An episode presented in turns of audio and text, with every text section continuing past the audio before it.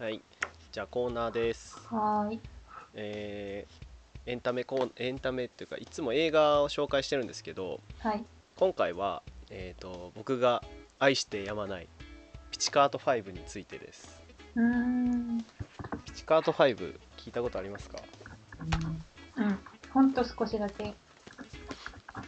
まあいいわゆる渋谷系っていうあのジャンルなんですけど、うん。90年代に流行ってたジャンルで、なんかシティポップみたいなうん、感じにジャズとかなんかソウルみたいな洋楽みたいなのが入ったあの音楽でピチカート5以外にもなんかフリッパーズギターっていうのとかオリジナルラブとかうん。もその渋谷系って言われてるんですけどうん。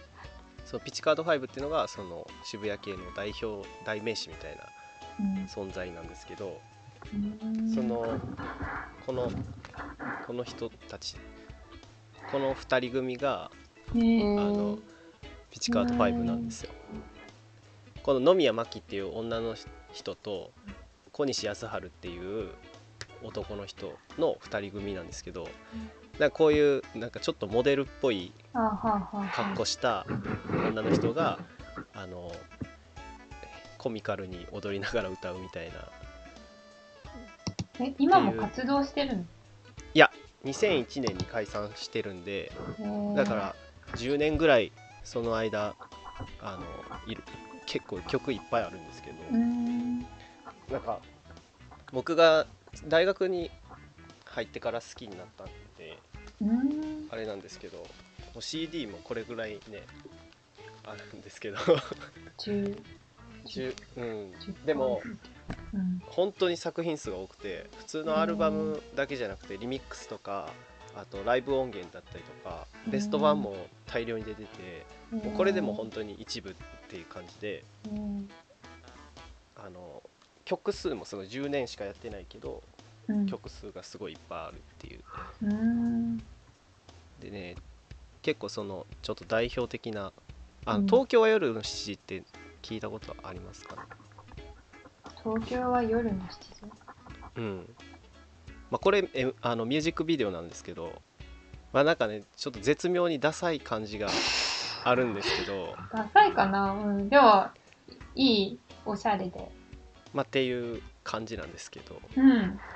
なんか、声もいいし、世界観がいいね。そうなんですよなんかあの音楽だけじゃなくてそのファッションとかあうん。の雰囲気とかも作り込んでるっていうか、うーうん。ん。それひっくるめてうん。なんかこういうなんかジャケットとかもうん。なんかおしゃれなのがあったりとか、うん。あとなんかふ付録み付録っていうか その CD についてるうん。なんかこういうなんかカードみたいな歌詞カードとかもなんか凝ってたりとかしてうん。なんかなんかフィルムのみたいなこんなんになっててこれ歌詞カードなんですけどうん。みたいなとうかん。なんか変わ変わってるっていうかなんかうん。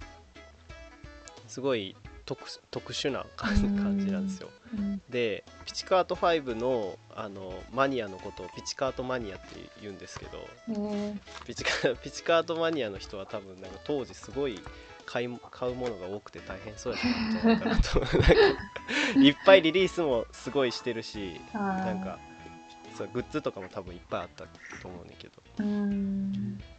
ですごいねこうすあの海外を意識してるあのバンバンドっていうかなんか東京から世界へみたいなあの結構その東京っていう文字がいっぱい出てくるんですよ。あのピチカート5東京みたいななんか、まあ、実際ワールドツアーとかもやっててなんか結構そういうのを意識してたんじゃないかなと。でなんかねあの僕が絶妙ダサい ダダサいダサかっこいいみたいな感じなんかなって思っててうん。なんか東京は夜の7時もう途中でなんかイエーイイエーイイエーイフーっていうのが入ったりとかするんですけど。なんかダサいダサいよなと思って。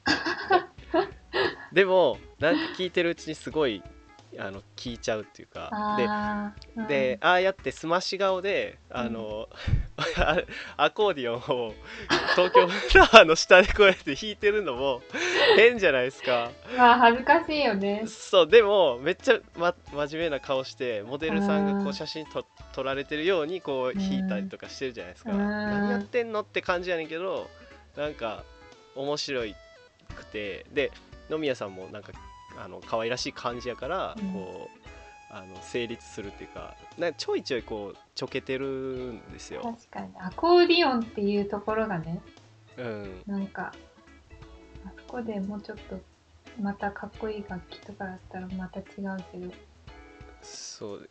で曲とかもうん、これ「ツイギーツイギー」っていう曲なんですけど、うん。ツイギーなんですよ。うんなんかや何なんのこれって。面白いねなんか。そうそうそう。ずっとこうツイスト。で 歌詞もねなんか全然大したこと歌ってないというか。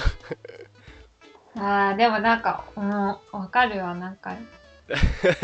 言葉にできないけど。うん。なんかダサいねんけどダサかっこいいっていうか僕はもうこれにがっつりハマってしまって、ああうんもっとすごいいろんな曲があってうん。面白いんですけど、まあそういうところもいいところでで、うん。あとね結構アルバムとかシングルとかいっぱい出てんねんけどう、ん。同じ曲が結構入ってて東京の夜の7時はかなり多分な、バージョンがいっぱいあってうん。シングシングルバージョンとアルバムバージョンとかってまあ結構よくあるじゃないですかアーティストのシングルバージョン、アルバムバージョン。でも、なんかミックスが違うとかだけで素人が聞いてもあんまり違いが分からなかったりとかするんですけどうん。ピチカート5の場合は全然アレンジが違うバージョンが入っててうん。だからそれも面白いんですよね。いろんなアルバムの中にいろ同じ曲の違うアレンジがいっぱい入ってたりとかしてそれを聴き比べてたりとかしてあ面白いんですよね。ーうん。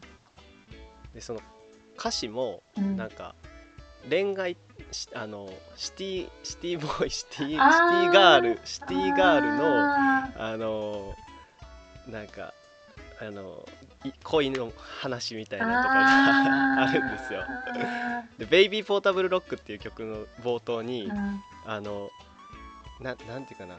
結構ポップポップな感じの曲なんですけど「うん。春なのにデートもしないのベイビー不思議じゃない?」っていう歌詞があるんですけどあなんだこれってー なんか面白いんですよね。なんかそのおあの女の人の名前なんて言うんだっけ？のり野宮真紀です野宮ね。さん？うん。が結構なんかなんて言うんだ？変わった乙女って感じ？なんて乙女って感じで言葉遣いがなんかいいよね。あそうそうですね。あのうん。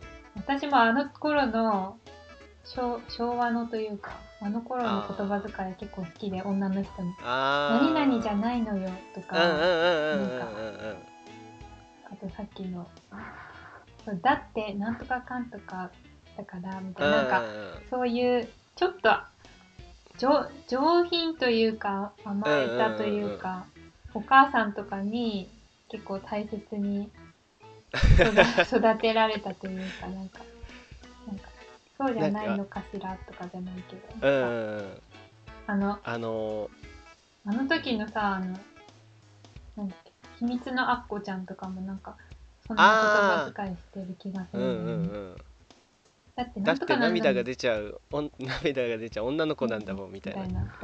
ああいう言葉遣いすごい好きでなんかそんな感じがするうん、あの「3月生まれ」っていううん。曲があるんですけど、うん。その曲もあの時々真夜中に電話してあなたを無理に誘い出す。これからどこかに行きましょう。朝まで2人で踊りましょう。そうよ私あそうよ3月生まれは気まぐれなのっていう歌詞があるんですけど すごいよくて。あなんか象徴してるなっていうその野宮真紀像っていうー。かで野宮さん自身も3月生まれらしく3月12日とかでうんなんかもしかしたらモデルになってるのかもしれないけどあなんかそう。でもいいでしょみたいな、あ うー、うん、でもなんかわかるわ。なんか、うん、その好きポイントが。んうん、めっちゃ好きで、うん。で今聴いてもねサウンド的になんか古いなっていう感じはしなくてなんかうん。ずっと新しいというかなんかいつ聴いても。うん、うんなんか他にないあなけど、なんかどこか共通したなんかベースがある感じで、うんうんなんか、歌謡曲みたいな感じはあるんだけど、うん。それはそのなんていうのかなポップメジャーの方のポップスで、うん。なんかこれはインディーなポップスっていうか、うん。あのそういうジャンルになるのかな、まあ、渋谷系ってまあそうなのかもしれんけどそのメインストリームに対してなんかもうちょっとアンダーグラウンドの方うのん。サブカルみたいな感じなんかもしれんけど、うん。じゃあなんかちょっと聞いてみる。うん、Apple Music で検索してあ出てたら聞いてみる。ベストぐらいやったらあるんかな、うんそうめっちゃいいんで。うん、ぜひ聴いてみてください。聞いてみます。はい